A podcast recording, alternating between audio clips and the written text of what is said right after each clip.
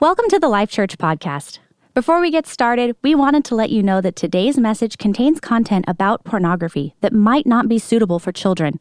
Listener discretion is advised. Well, the temptation started for me in the seventh grade. And just to give you context, in case you forget what a seventh grader looks like, this was me in the seventh grade. Uh, very proud that I was on the all-star team, but just a little kid asked to babysit for a neighbor. And it was my first official babysitting job, and I was so excited to take care of the kids. I was gonna be a great babysitter and was excited beyond measure, but I had no idea how excited I would be when I noticed that my neighbors had a giant stack of Playboy magazines. We're not talking about like just twelve, January, February, March, April, but like two years of twelve months. Of Playboy magazine sitting right out on the coffee table in plain view.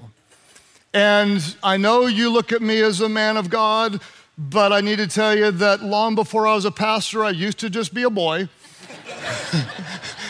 And I remember the feeling and the rush of sexual excitement, because just a few feet away from me were pages and pages of women without shirts or bras, if I can say that. And that was the only time I had ever had access to it, with the exception of in the fifth grade when my friend found it, or National Geographic, which didn't really count, or Barbie dolls that I would occasionally strip down, but we don't want to talk about that because that's really gross, and I'm sorry I even said that out loud. But on the spot, and in that moment, I just changed my babysitting strategy, which is, kids, you're going to be going to bed a little earlier tonight. And I spent the next two or three hours just flipping page by page through the whole stack. And what I felt uh, was confusing, because I'll be honest, I mean, there was like this buzz and this hit and this thrill and kind of waves of confusing sexual energy to a little boy, followed by deep guilt and shame and remorse and embarrassment. I felt dirty and just hated that I did that. If you can relate to what I just said, you're not alone. Even if you're a Christian, you're not alone. In fact, the studies today show that this is a growing problem by the minute, and not just like when I was growing up, I thought it was a man issue, and it is a man issue, but it's also increasingly becoming an issue for females as well. And not just men and not just women, but Christian men and Christian women. In fact, one study shows that about sixty-four percent of Christian men and about fifteen percent of Christian women admit to viewing porn monthly. Maybe not daily, but at least once a month. How many of you are between eighteen and thirty years of age? You can just raise up your hands. Um, for those of you that are, and if you're a man, uh, the odds of looking go way, way up. seventy-nine percent of men between eighteen and thirty years of age admit to viewing porn monthly. Uh, when I was a kid, you had to find a stack of magazines. The rules have changed, because now you got porn in your pocket, meaning anywhere, anytime, all day long. The majority of the world is just a click or two away from anything they'd ever want to see or everything they should never, ever see. And it raises the question, is purity even possible? And I want to talk to you today and tell you, not only is it possible, but it is God's will. And the title for today's message is How to Quit Porn. Would you pray with me today? Father, we ask that by the power of your Spirit and the truth of your word, you would do, God, what only you can do. Purify our hearts and our minds, that we could love you and love others as you love us. God, purify us, we pray in Jesus' name. And everybody said, amen. Amen. Amen. Are you ready for the word today? Yes. We're gonna start today in the New Testament in the book of James. And I wanna show you in James chapter one, verses thirteen through fifteen, some interesting verses. James told us this: whenever we're tempted, no one should say, God is tempting me. In other words, like, God didn't put that stack of Playboys in front of me. If you agree, say amen. Do you agree? Amen. Amen. God is not tempting us, because God cannot be tempted by evil, nor does he tempt anyone. But each person is tempted when they are dragged away by their own evil desire and enticed. I was dragged away by a very evil desire in me, and I was enticed. In fact, uh, the word in the Greek that's translated as enticed is a fishing term that means to lure by using bait. Uh, and that's what our spiritual enemy does. Our enemy knows where we're weak and where we're vulnerable, and will put some kind of temptation, some kind of trap, some kind of bait in front of us. Scripture goes on to say, then after that desire has conceived, it gives birth to sin. And that's what happened to me. I want to look, there's a temptation, I looked, I sinned, and sin, when it is full grown, gives birth to death. To death. To death. Sin, when full blown, kills and destroys. And that's what our spiritual enemy wants to do. He wants to bait us. If you've ever been fishing, you might have used a worm, or you might have used a lure or whatever, and the little fishy looks on and goes, that looks good. Ooh! Worm food, spitty thing. And the little fishy swims over to it. You know, I'm sorry, I won't do that in the next service. But the fishy swims over to it and takes it, and the bait then captures the fish and he ends up in death. And this is what your spiritual enemy does. He gives you a temptation, a little bit of bait. And before you take the bait, the devil tells you, it's no big deal. It's just a little spinny thing. It, it, it's, everybody does it. Go ahead. It'll be fun. You'll love it. And after you take the bait, your enemy tells you, you're horrible. You're disgusting. You can't be a Christian. God doesn't love you at all. And the devil, who hates you and wants to use the wrong desires in you to lure you and bait you so that eventually he can kill and destroy you. He wants you hooked. How do you get hooked? How do you get hooked? Um, I'm going to tell you how some of you have gotten hooked, or how some of you stepped into a world of struggle against lustful thoughts. And the story I'm going to tell you is a common story, and the details may not be exactly yours, but I'm guessing that if you have any kind of battle with lustful thoughts, that there's some version of this story that is actually your story, because most stories go something like this. Unfortunately, at some point, like me in the fifth grade, then again in the seventh grade, you had some type of traumatic sexual experience. Maybe like me, you were exposed to pornography. Tragically and heartbreakingly, many of you were molested at the hands of someone that you trusted or someone who abused you. Uh, maybe for you, it was on a date and you I liked the person and you were in the car and you were kissing and you were la, la, la, la, and then you went la, la, la, la, and it, it, whatever. And you, sorry, you ended up doing something that you shouldn't have been doing. You didn't plan to. You got hooked. And at that moment, you sustained an injury. It was a mental injury that distorted the purity of God's gift of lovemaking. It was an emotional injury because you weren't married and weren't ready to experience the purity of lovemaking that is available.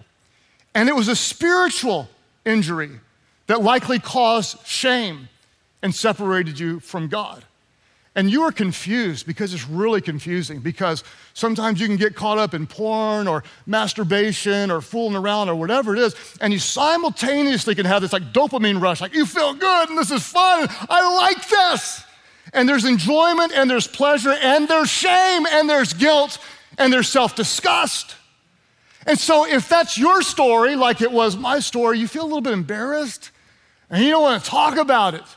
And so you either hide it, which is a problem, because sin grows best in the dark, or you justify it And you say, well, at least I'm not, and I could be, and they are, and I'm not, and this isn't that bad, and so, you know, God understands, and, you know, we're in love anyway, or it's not that big of a deal, or I'm just looking, and I'm not doing whatever, or she's not meeting my needs, or he's not doing whatever, and you justify it. And so you either hide it or you justify it or both. Then at some point, many of you, your story goes like this. You, you prayed, God, take the desire away. God, I don't want to do that again. God, I don't want to look again. God, I don't want to go there again. And you ask God to take the desire away, but the desire doesn't go away. And so at some point you promise, I'm gonna stop. This is my last time and I'm not gonna do it again, or we're not gonna do it again. And for many of you, you actually do stop for a little while. And you have short periods of sexual sobriety until you stumble once. And when you stumble once, that often triggers a sexual binge because, well, I just did it once, so I might as well whatever, and then I'll try to start over again. And so you hate it, but you can't seem to overcome it. And then you hope, one day, when I get married, all my problems are gonna be solved. Because you know we can be together twice a day, every day, and three times on Sunday when we get married. That's another sermon, and that's not true, but many of you think that. And then you do get married, and it doesn't go away. And the reason it doesn't go away is because you don't just have a lust problem, you're dealing with a spiritual injury that hasn't healed. And somewhere in there, very likely, is some part of your story.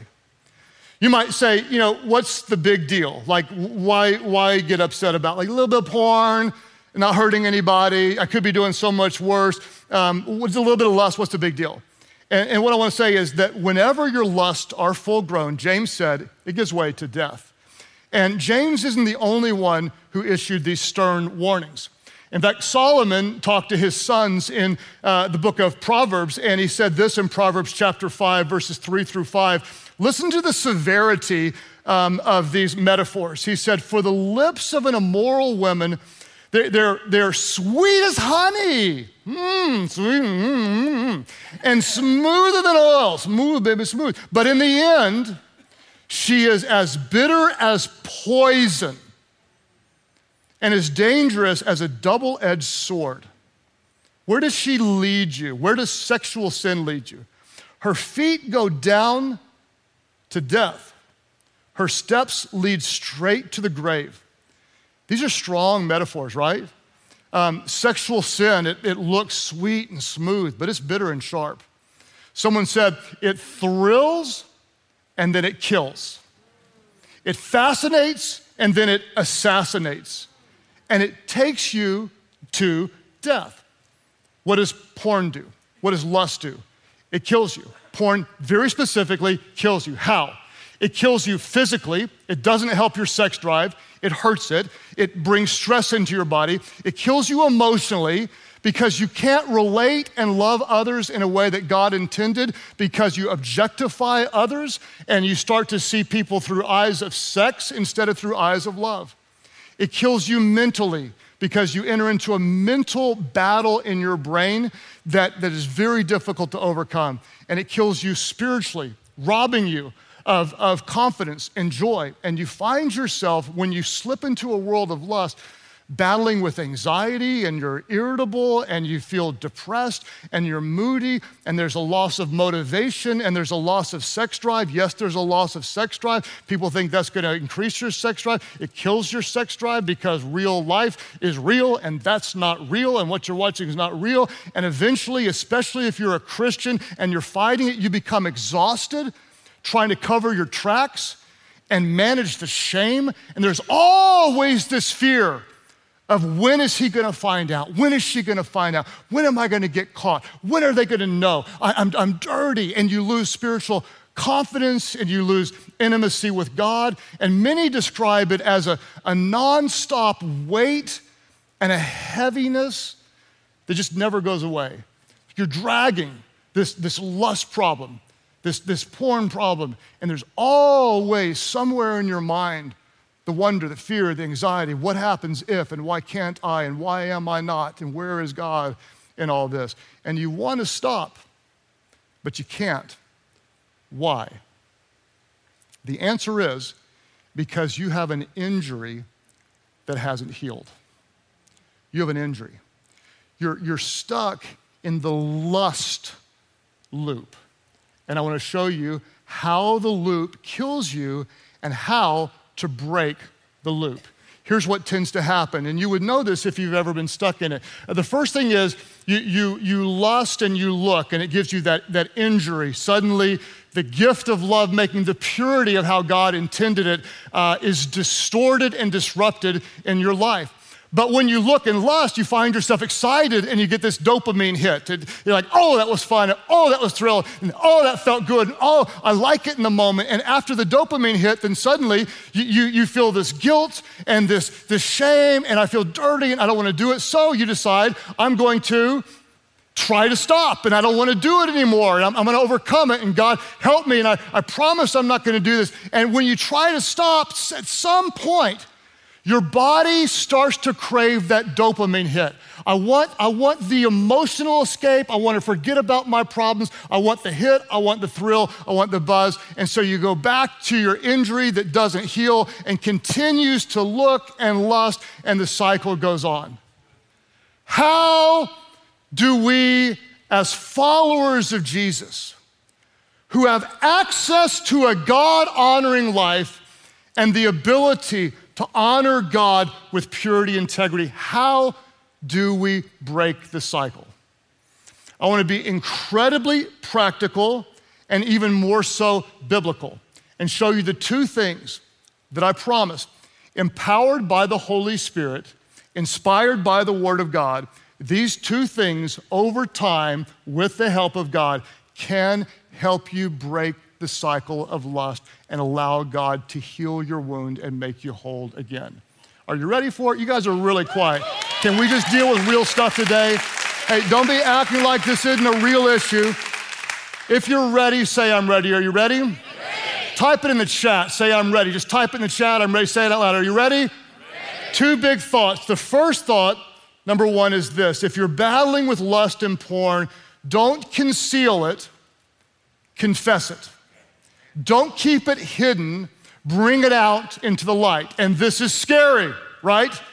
It's nerve-wracking, right? Now you're going, oh, okay? Don't conceal it, confess it. Scripture is so powerful. Proverbs twenty-eight, verse thirteen. People who conceal their sins, they don't prosper, they don't find freedom, there's not healing. People who conceal their sins will not prosper. But if they confess and turn from their sins, they will receive mercy, they will receive healing. You don't conceal it, you confess it. And some of you say, but I don't want to confess it, that's, it's too scary. And I would say to you, if you haven't and you're still battling with it, you haven't overcome this on your own, because you are designed to heal together. And when we talk about confession, we need to understand there's two different types of confession. There's confession to God, and there's confession to people. We don't just confess to God, we are in life groups. Come on, Team L C. We, we, life is better together. How in the world do you expect to defeat the forces of darkness on your own? You're not that strong. We confess to God, and we confess to people, and there are two different results from two different types of confession. Confessing to God brings forgiveness. And this is so great. No matter how dark your life is, if you confess your sins to God, Scripture says, He is faithful and just to forgive your sins and cleanse you from all unrighteousness. We confess to God for forgiveness. But James says we confess to people for healing. James says, confess your sins one to another and pray for each other that you might be healed. Remember, you have an injury that hasn't healed. And I found that you are only as strong as you are honest. You are only as strong as you're willing to be honest. The first thing, and we're going to talk more about this, don't conceal it, confess it. The second thing is, don't fight lust. Flee from it. Run from it. Get out of town. Uh, the Apostle Paul said this in First Corinthians six eighteen. He didn't say fight sexual sin. He said run from it. Run. because there is no other sin that so clearly affects the body as this one does. For sexual immorality is a sin against your own body.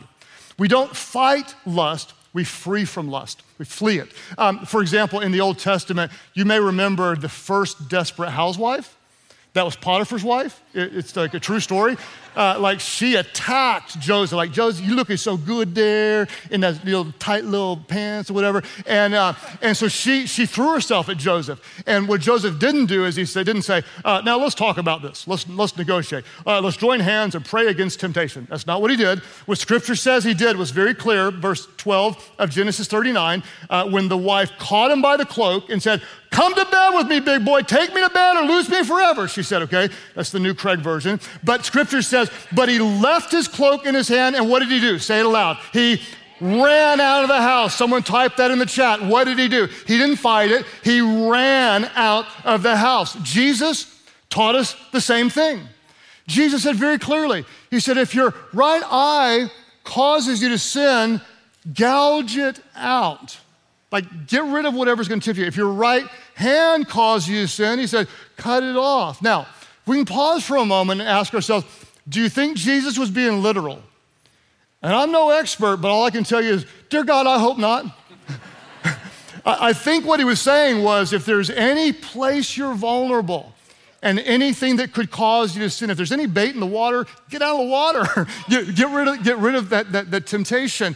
Um, it, he's saying be severe. Like, if he was being literal, can you just imagine? You, know, you like walk into your office and you see another guy who's got a patch on his eye. You got a patch on, you both got one arm. You're like, Christian? Yeah, me too. You know, I don't know, right? Don't conceal it. Confess it. Don't fight it, flee from it. And here's what's going to happen. When you do this, the God who created your body will heal your body from the injury. And studies show, just as if you break your arm and put it in a cast, it's going to take, what, six weeks, eight weeks, maybe longer to heal. It takes some time to heal. And in the same way a physical injury takes time to heal, your spiritual, your mental, your emotional injury takes time for God to heal. And studies show it takes about ninety days for you to start to stabilize. And what I want to do, because what I know is that many of you, you're not going to hide it anymore, but you're going to confess it. And you're not going to fight it, you're going to flee from it. And you're going to start the healing process that God is going to do. And I want to show you what to expect while you're healing. And, um, I did a lot of research, and the best place I found, confirmed by others, was a well-documented article called What Porn Does to Your Brain and How to Quit. And I want to show you over the ninety-day period what's going to happen as you're detoxing from lust and God is healing your injury. It'll go like this. The first week without porn, your dopamine's gonna take a nosedive because you're used to feeding it and it's not gonna be there. And because of that, you're gonna likely experience dramatic mood swings. You're up and you're down, you're all over the place. You're likely to experience increased anxiety and possibly headaches. And you might be um, hypersensitive to lustful thoughts. Anything makes a whoop, yeah, the wind blows and you find yourself in a vulnerable place. And that's the first week without porn. Then as you progress in the process, the first one to three weeks without porn, uh, because of the loss of dopamine and because of the change in your body, your motivation and energy's gonna plummet. You might find yourself depressed. Um, you're gonna have little to no sexual urges um, if you're married, which is gonna be confusing to you, but the problem is you've been looking at very lustful, pornographic, non-real stuff, and at this point, only porn can excite you because your body is messed up. Uh, the good news is that you continue to heal. And the next process is four to eight weeks without porn. So you're now a month going on two months without porn. Your emotions are still all over the place as a roller coaster. And you will have bursts of returning energy because your body's normalizing, followed by sluggishness and depression because you're not all the way healed. During this season, watch out for sudden bursts of temptation. Uh, many experts say it's at this point that the most people will relapse. If you do relapse, don't give up. Don't binge, confess it, get back into the game. Whatever you do, do not give up. Because in this process, God is healing your wound. Even if you mess up one time, it doesn't mean you're as injured as you were. God is doing a work. He's doing a work. God is healing your brain. Then beyond three months or so, you're going to start becoming emotionally stable. Your focus is going to sharpen. Guess what? Your sex drive, it normalizes. It becomes healthy and returns. Your spiritual confidence and your intimacy soars. You're walking with Jesus. And guess what? You're being healed. You feel at peace, you feel whole, you feel alive again because the Spirit of God is healing you. You don't conceal it, you confess it. You don't fight it, you flee from it. And the bottom line is this: you are only as strong as you are honest. And I want to encourage somebody today, and I don't know who I'm talking to, but let's get honest. And I'm gonna be as honest with you as I can. I will model it. I told you as a kid, I saw it in fifth grade, I saw it in the seventh grade. Miraculously, I didn't see much porn through high school and college. It just wasn't very available. And the time when it struck me and it it it, it scared me bad was I was probably thirty-one or thirty-two. Amy may remember better, but it was when A O L came out. Who remembers when A O L came out? Beep, boop, beep, boop, beep, okay? And Amy and I were sitting down together, uh, learning how to kind of surf online, and that was back when porn would pop up. And with her sitting right next to me, something popped up in my living room on my computer, and it scared me. It scared me. Just like you got porn in your pocket, there was now porn available to me in my house. And like I told you, long before I was a pastor, I used to be a regular guy. And all the way back, those, those memories of fifth grade and seventh grade and sexual sin, um, I felt vulnerable. So what did I do? I did not conceal it. I can't. I talked to people about it. I talked to Amy about it. I talked to John about it. I talked to Bobby about it. I talked to my friends about it. And we came up with a plan. And that is, I just call it locking down. Meaning everywhere I could have access, I lock it down. And I want to tell you what I do. Um, this is my phone, and it's locked down. To the best of my technical ability, I have no way to look at porn. On my phone, I have um, the back door shut that limits adult content. Meaning, and this is true, Amy will tell you, I cannot search for a hot air balloon ride because it blocks me, because the word hot is in there. It's incredibly inconvenient. Amy could not order a swimsuit from my phone because it blocks it. Uh, but it I limit adult access. I don't have the ability to download any apps, meaning there are some apps you can get to stuff that I don't want to get to, so any app that has access, I just don't have. Social media, I hate to disappoint you, but that's not me posting all the time, okay? There's Yeah, you know, I'm not sitting there all day posting on four different platforms. There's like four or five people that have access to mine. I'm on, on one form of social media. I look, but I don't in, interact. Uh, I don't need to go there because there's some stuff on Twitter I don't want to look at. I don't know, I don't know how to log on to Twitter, TikTok, Facebook. You guys have fun. I'm not there, okay? I, I have this locked down. My computer, um, everything I click is viewed by lots of people. Uh, it takes images. One time I did a FaceTime with the ladies from my office, and there were images that said, "You're with ladies." And my accountability partner says, "Who are those ladies?" Well, they're in my office, and I'm at home and quarantined. And, and so everything is visible. And you may say, "Oh my gosh, Pastor Craig, are you like that vulnerable? Are you that weak? Are you like, are you that sick?" The answer is no. Like really, generally, most of the time, almost all the time, no. But guess what? I'm still capable of falling short. And in the wrong moment at the wrong time, if I just happen to be vulnerable six months from now or two years from now, why would I leave myself access to something that I don't want to look at? Why would I leave the bait in the water when I don't want to get hooked? So the way I phrase it, and I tell my pastor friends and my staff this all the time, why resist a temptation in the future when you have the power to eliminate it today?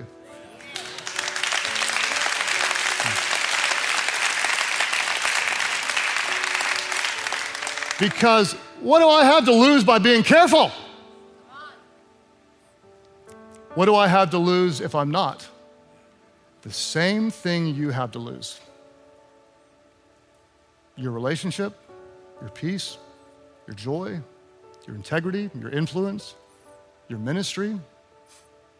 You're only as strong as you are honest. So what I'm gonna do is encourage you, those of you online, wherever you're watching, to be honest. And there's two questions you're probably gonna ask. And the first question you might ask is, who do I tell? Okay, who do I tell if I'm gonna confess it?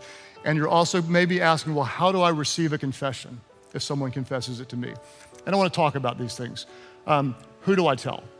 And the answer is, I'm gonna ask you a question back, who do you trust to tell? Um, when at all possible, if you're married, it's a lot easier to win when your spouse is on board. But I will acknowledge, based on thirty years of ministry, there are some spouses that do not want to know. If it's possible, I'm going to recommend you work together. And if it's possible and wise, we're going to tell our spouse.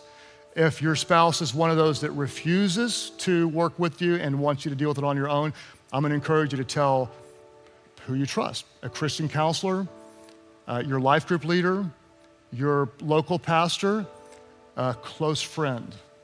Uh, John and I have talked about this for probably twenty-eight years, and we have no secrets. Um, you may want to get in a twelve-step program. You may need to go to rehab, but we're not going to conceal it. We're going to confess it. Then how do you receive a confession? If it's two buddies like me and John, it never offends me if he talks to me. It doesn't offend him if I talk to him. It's just two buddies. But if your boyfriend or your girlfriend or your spouse confesses it to you, you might be real tempted to feel hurt or angry or sickened or embarrassed. You might, you might wonder, what's wrong with me?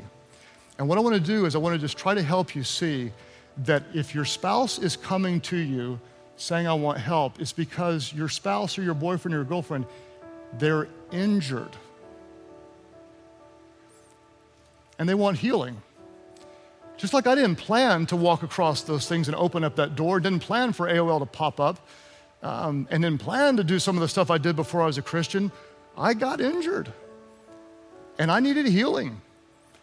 And some of you, if someone comes to you, just remember their confession is a genuine desire for purity and love for you. So even though it's gonna be tempting to wanna take it personally and be hurt and be offended, and I understand that, Um, as best you can, recognize that you got someone who really craves righteousness and loves you enough to come to you and say, will you please help me heal? Don't conceal it, confess it. Don't fight it, flee from it. And if you find yourself battling with this right now, let me just tell you right now, you're not just some weirdo, pervert, jerk, loser, something. You're just a person that got injured that God loves so much and brought you to this message at this moment, because by the stripes of Jesus, we are healed. And he wants to help you heal. So Father, today, we pray that there would be no condemnation for those who are in Christ Jesus, but your love, your grace, your presence, your power, your truth would help set us free.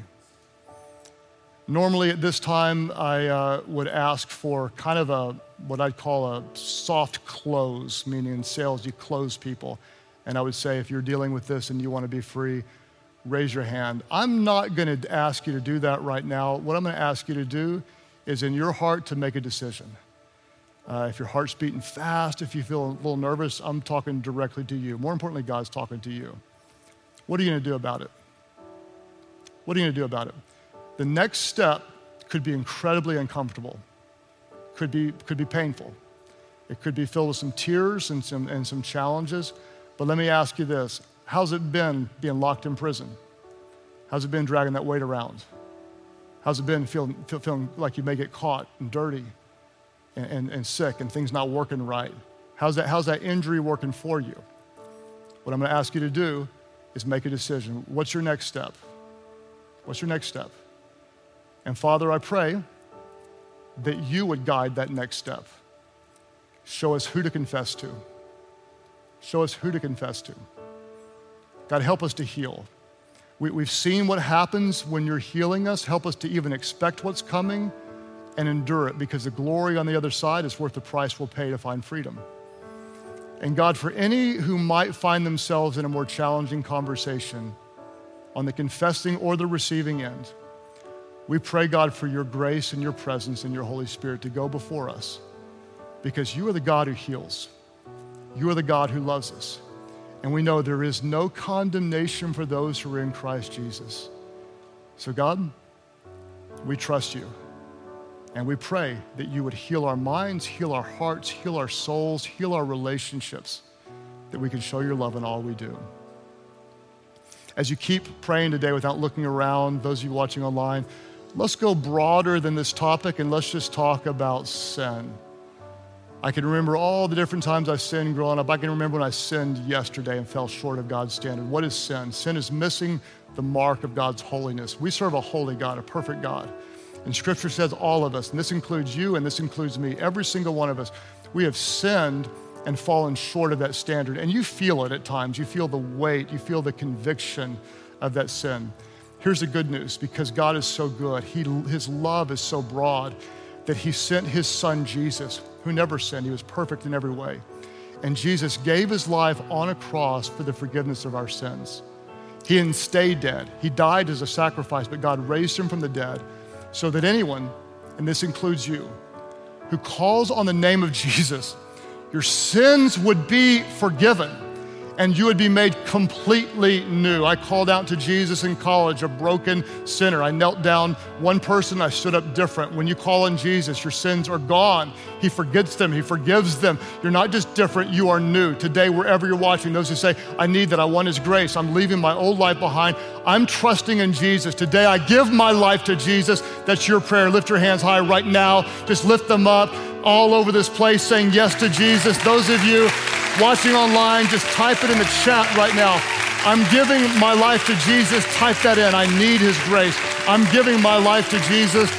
And I would love it, wherever you're watching, if you're comfortable, just say this prayer aloud. Pray, Jesus, forgive my sins. Heal my heart. Make me new. I give you my life. All of it. All my brokenness. All my pain. Fill me with your Spirit, so I could know you. Heal my wounds, make me new, purify my heart, purify my mind. Heal me, Jesus, so I can know you and show your love. I give you my life. In Jesus' name I pray. Could somebody celebrate big, worship our God, welcome those born into God's family, and find freedom and life in Christ.